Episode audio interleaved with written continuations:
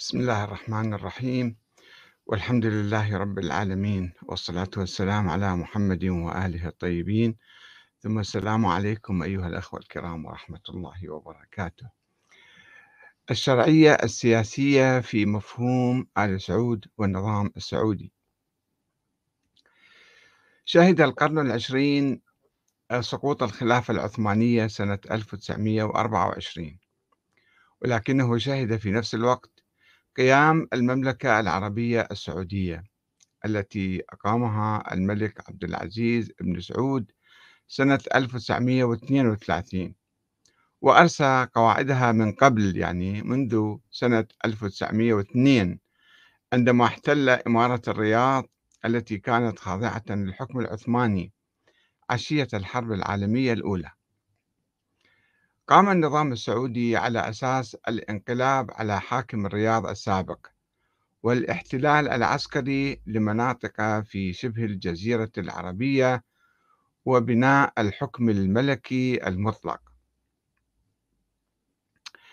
لقد قام النظام السعودي على جهد فردي. تمثل باستيلاء عبد العزيز بن سعود سنة 1902 على دار الإمارة في الرياض بصورة دموية. آه، قتل الأمير السابق يعني أو نائب الأمير. ثم قيامه باحتلال مناطق أخرى كنجد والأحساء وحائل والحجاز وعسير. واتسم منذ نشأته بالحكم الفردي والعائلي والدكتاتورية المطلقة. ومع أن النظام السعودي رفع شعار الإسلام وتطبيق الشريعة الإسلامية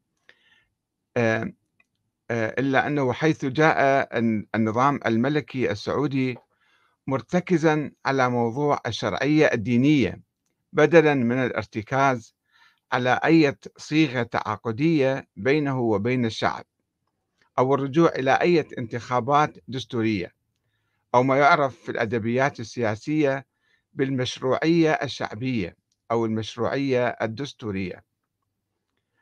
فقد ورث الملك عبد العزيز بن سعود اللي توفى سنة 1953 وهو مؤسس الدولة السعودية الثالثة. ورث الشعور بالأحقية في الملك من والده عبد الرحمن بن فيصل بن سعود آخر إمام في الدولة السعودية الثانية التي امتدت من 1824 إلى 1891 بدلا آه، هو يعني اعتقد أو شعر بأنه هو أحق بالملك بدلا من الأمير عبد العزيز بن رشيد أمير حائل الذي سيطر على الرياض كوال عن الدولة العثمانية. وكان عبد العزيز بن سعود قد غادر مع والده المعزول الرياض سنة 1891 مع نهاية الدولة السعودية الثانية ولجأ إلى الكويت وواتته الفرصة لاستعادة الملك السعودي بعدما تمرد أمير الكويت الشيخ مبارك الصباح على الدولة العثمانية. وتحالفه مع بريطانيا في سنة 1899 فأوعزت آه، إسطنبول لأمير حائل بالاستيلاء على الكويت وتأديب أميرها المتمرد. وهنا استغل ابن سعود أجواء الحرب بين الرشيد والصباح وقاد كتيبة كويتية لاحتلال الرياض في مارس 1901 ولكنه مني بهزيمة اضطر إثرها للانسحاب. إلا أنه عاد في العام التالي مع عصابة صغيرة من أتباعه ونجح في اقتحام قصر الإمارة في الرياض في الخامس عشر من يناير عام 1902 وقتل الأمير ابن عجلان عامل ابن الرشيد وأعلن نفسه واليا باسم السلطان العثماني. كما يقول المؤرخ الكويتي عبد العزيز بن أحمد الرشيد آه، في تاريخ الكويت صفحة 179 ثم قام بالتمرد على الدولة العثمانية آه، يعني عبد العزيز. قام بالتمرد على الدولة العثمانية عشية الحرب العالمية الأولى واحتل الأحساء في تشرين أول سنة 1913 ثم احتل الحجاز سنة 1925 وأعلن عن قيام المملكة العربية السعودية في سنة 1932 وقد استعان ابن سعود في احتلاله لمعظم المناطق بالبدو الإخوان كانوا يسموهم الإخوان الذين نظمهم في جيش وغذاهم بالفكر الوهابي المتطرف الذي يكفر عامة المسلمين ويركز على طاعة الله وطاعة الحاكم ومحاربة الكفار والمشركين اللي هم بقية العرب وبقية المسلمين. على خطى الدولة السعودية الأولى التي قامت ما بين 1744 إلى 1818 وأقام ابن سعود دولته على أساس من الاستبداد الشخصي المطلق وجمع بين يديه كل السلطات الدستورية والتشريعية والقضائية والتنفيذية باعتباره فاتحا ومقاتلا ومالكا للسلطة والبلاد والعباد. كما عبر هو بصراحة عندما قال أما الولاية وبلدانها وأرضها فهي لله ثم لي. كما يقول مستشار الملك السابق عبد الله آه، ابن عبد العزيز آه، اللي هو عبد العزيز بن عبد المحسن التويجري توفى سنة 1997 يقول ذلك ينقل عن آه، ابن سعود عبد العزيز بن سعود في كتابه لسرات الليل هتف الصباح صفحة 466 نشر رياض الرئيس بيروت الطبعة الثالثة 1998 يقول عبد العزيز أما الولاية وبلدانها وأرضها فهي لله ثم لي. ما في واحد آخر بعد أمامه يعني. ولذلك لم يؤسس عبد العزيز أنظمة دستورية أو مؤسسات عامة لإدارة السلطة في البلاد فضلا عن توزيعها بين مراكز قوى متعددة. فقد كان عبد العزيز بن سعود يحكم المملكة العربية السعودية حكما شخصيا ويدير الأمور وكأنها شأنا من شؤونه المنزلية إلى أن توفي عام 1953 وكمثال على ذلك يشير المؤرخون إلى أسلوب تعاطي الملك مع الثروة الوطنية الهائلة التي كان ينظر إليها أو ينظر هو إليها كثروة شخصية ولم يفرق بينها وبين أمواله الخاصة. أموال الدولة كلها أموالة. وكانت أول ميزانية قدمتها السعودية في عام 1958 و 1959 وقد خصص للعرش في هذه الميزانية 17% من الميزانية لإنفاقها وفق رغبات الملك بالإضافة إلى 19% من الميزانية وضعت تحت بند نفقات أخرى أيضا تابعة للملك لتنفق حسب الرأي الشخصي للملك. كما يقول آه، كشك في كتابه السعودية السعوديون والحل الإسلامي صفحة 72 وأنور عبد الله في كتابه العلماء والعرش صفحة 94 لقد أثرت الطريقة التي عبر التي تم عبرها الوصول إلى السلطة والمحافظة عليها. هذه الطريقة أثرت في بنية النظام السعودي وطبيعة علاقته مع الشعب. وبما أنها كانت عبارة أو كانت عبر القوة المسلحة والاحتلال العسكري والنظرية الدينية الوهابية التي تكفر عامة الناس فإن علاقة النظام مع المواطنين كانت قائمة على القوة والاستعلاء وكان التعامل مع المواطنين يتم بالشك والإقصاء ورفض المشاركة السياسية مثل العبيد يعملهم يعني. وكان من الطبيعي بعد ذلك أن يتم احتكار السلطة في العائلة المالكة بشكل مطلق ورفض الاعتراف بحق الشعب في السلطة أو في كونه مصدرا لها.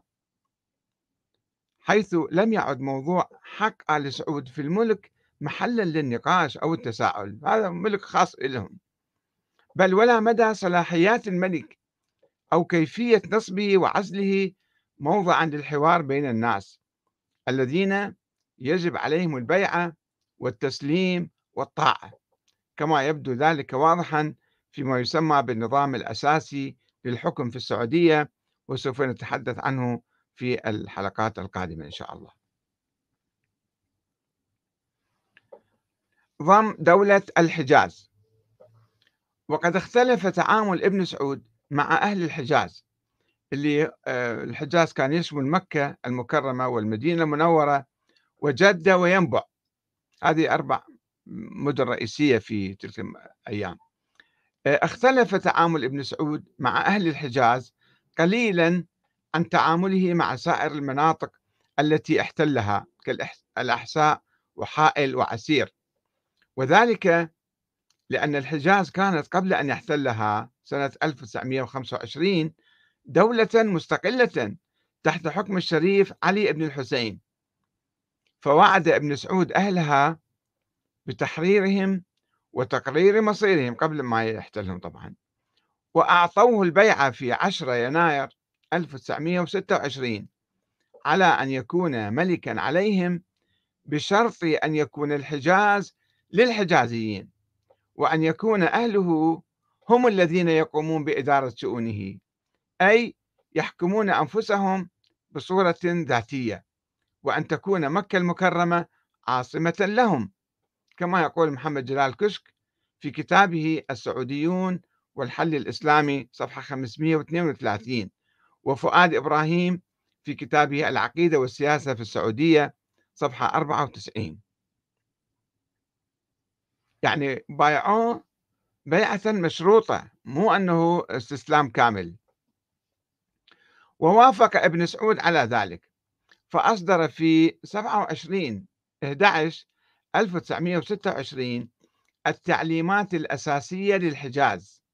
سماها التعليمات الأساسية للحجاز لتكون دستورا للدولة الحجازية.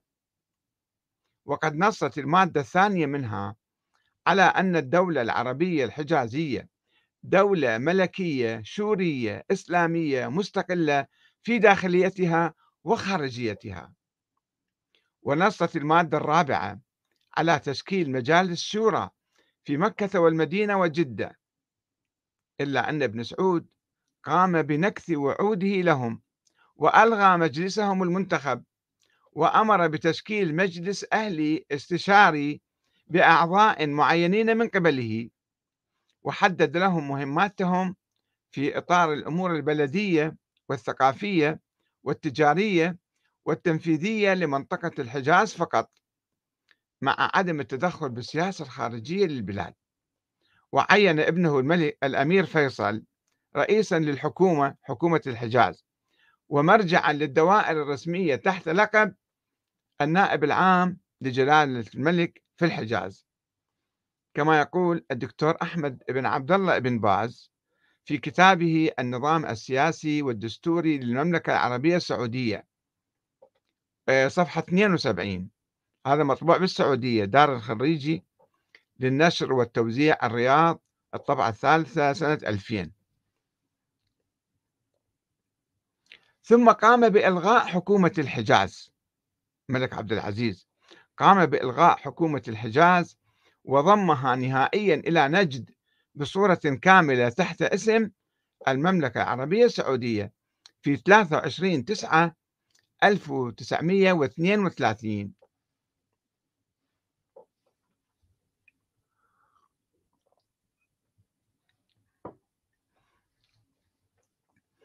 الوعود بالانتقال للحياة الدستورية. منذ إنشاء المملكة العربية السعودية كان ثمة شعور واضح بأنها تقوم على قاعدة القوة والغلبة وإنها بحاجة ماسة إلى تشكيل قاعدة بديلة تقوم على الشرعية الدستورية. وفي محاولة لتهدئة تلك المشاعر الديمقراطية أصدر الملك عبد العزيز في سنة 1932 مرسوما بتكليف مجلس من الوكلاء لوضع نظام أساسي يعني دستور للمملكة ونظام لتوارث العرش ونظام لتشكيلات الحكومة وعرضها عليه لاستصدار أوامره فيها. وكان المرسوم يتضمن تشكيل جمعية مندوبين يعني مجلس برلمان أو شورى. أصدر هذا المرسوم ولكن لم يتم ترجمة ذلك المرسوم إلى واقع. كما يقول الدكتور أحمد بن باز أن مجلس الشورى أقر في دورته لعام 1355 هجرية مسودة مشروع النظام الأساسي للمملكة وتم رفعه للملك للمصادقة عليه ولكن الركود الاقتصادي وأحداث الحرب العالمية الثانية لم يمكن الحكومة من تنفيذ برامجها. نفس المصدر صفحة 96 يعني هذا مبرر لإلغاء العمل بالدستور أو بأي قانون دستوري. وعندما توفي الملك عبد العزيز وورثه ابنه الأكبر سعود أخذ يتصرف كأبيه كحاكم مطلق. مما ولد أزمة في داخل العائلة السعودية المالكة نفسها وأدى للاختلاف بين أفرادها حيث انشق عدد من الأمراء اللي هم طلال وفواز وبدر وعبد المحسن وسعد عام 1958 يعني بعد خمس سنوات من توليه للملك وطالبوا بوضع دستور يحفظ الحرية والحقوق للمواطنين وإقامة مجلس للشورى. وراحوا لبنان شقوا طلعوا من السعودية. فأعلن الملك سعود أنه سيضع دستورا للبلاد وشكل لجنة حكومية لصياغته واستحدث منصب رئيس للوزراء وعين أخاه فيصلا فيه عينه رئيس الوزراء وأعطاه دور السلطة التشريعية يعني هو نفس السلطة التنفيذية وسلطة تشريعية يقرر ما يريد وينفذ ما يريد. وأعلن فيصل في 1 11 1962 بأن الحكومة قد وضعت برنامجا إصلاحيا وقال إن الوقت قد حان لإصدار نظام أساسي للحكم يعني دستور مستمد من كتاب الله وسنة رسوله وسيرة الراشدين يضع في وضوح كامل المبادئ الأساسية للحكم. وعلاقة الحاكم بالمحكوم وينظم سلطة الدولة المختلفة أو سلطات الدولة المختلفة وعلاقة كل جهة بالأخرى وينص على الحقوق الأساسية للمواطنين ومنها حقه في التعبير للمواطن ومنها حقه في التعبير عن رأيه في حدود العقيدة الإسلامية والنظام العام وأن نظام الشورى الإسلامي يجب أن يتم إحياؤه من جديد ليسهم أهل الحل والعقد في بناء الدولة ومراقبة أعمال السلطة. هذا بيان أصدره آه، الملك فيصل اللي كان آه، رئيسا للوزراء. كما يقول آه، الدكتور أحمد بن عبد الله بن باز في كتابه النظام السياسي والدستوري للمملكة العربية السعودية صفحة 97 ولكن هذا الإعلان بقي مجرد حبر على ورق. ولم يتم الوفاء به في ذلك الوقت. ونظرا لغياب دستور واضح يحدد العلاقة بين الملك ورئيس الوزراء فقد كاد النظام السعودي يتفجر من الداخل ويدخل في حرب أهلية وذلك بعدما عين الملك سعود أخاه فيصلا نائبا عنه في فترة ذهابه للخارج للعلاج سنة 1962 ورفض الأخ النائب إعادة السلطة إلى الملك بعد عودته إلى الوطن وانقلب عليه وعزله من الملك سنة 1964 وكشفت الطريقة التي تم عزل الملك سعود فيها عن فوضى دستورية خطيرة حيث تمت عملية التغيير استنادا إلى معادلات القوة في داخل العائلة المالكة وفي ظل غياب دستور واضح يحدد صلاحيات الملك ومسؤولياته ويرسم العلاقة بينه وبين الأمراء والوزراء ورجال الدين وعامة فئات الشعب ويعين الجهة الشرعية التي تتولى محاسبة الملك وعزله. ما في أي شيء من هالقبيل فهو تم آه، حسب الأمر الواقع. ونظرا لشعور الملك فيصل بفقدان النظام للشرعية الدستورية. وعد المواطنين يعني هو النظام احتل الشعب احتل الجزيرة العربية وفرض نفسه بالقوة. فالملوك الذين كانوا يأتون أحيانا كانوا يشعرون هذه الثغرة يعني. فالملك فيصل كان يشعر أيضا بهذا الشيء بفقدان النظام للشرعية الدستورية. وعد المواطنين مرة أخرى بإصدار دستور يتضمن إقامة مجلس شورى ويكفل الحقوق الأساسية للمواطنين. ولكن مضت أكثر من عشر سنوات دون أن يقوم الملك الذي قتل عام 1975 بأية خطوة في هذا الاتجاه. بس كلام كلام فاضي يعني.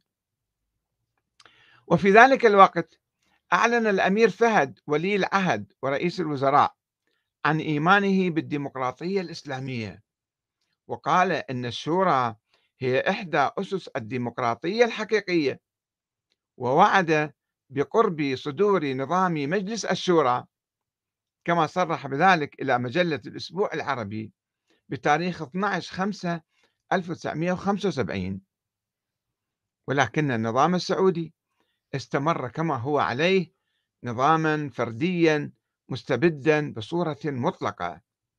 إلى أن حدثت حركة جهيمان العتيبي في الحرم المكي سنة 1979 فتذكر الملك خالد موضوع الشورى وأمر بتشكيل لجنة لإعداد مشروع الدستور, مشروع الدستور. يعني كل يوم كانوا يشكلون لجنة ولكن بدون نتيجة.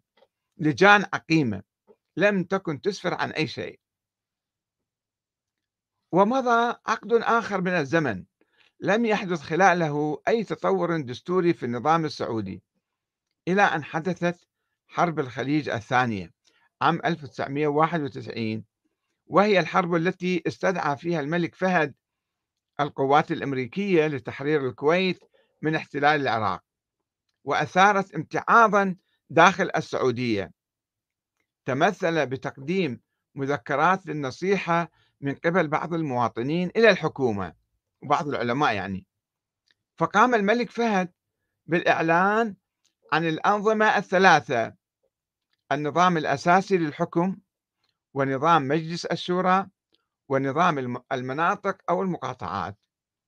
وهي تعتبر بمثابة دستور للمملكة العربية السعودية. وسوف نقوم بإلقاء بعض الضوء على هذا الدستور وهذه الأنظمة الثلاثة ومدى آه، تطابق ومدى تطبيق هذا الدستور في السعودية اليوم إن شاء الله في الحلقات القادمة. والسلام عليكم ورحمة الله وبركاته.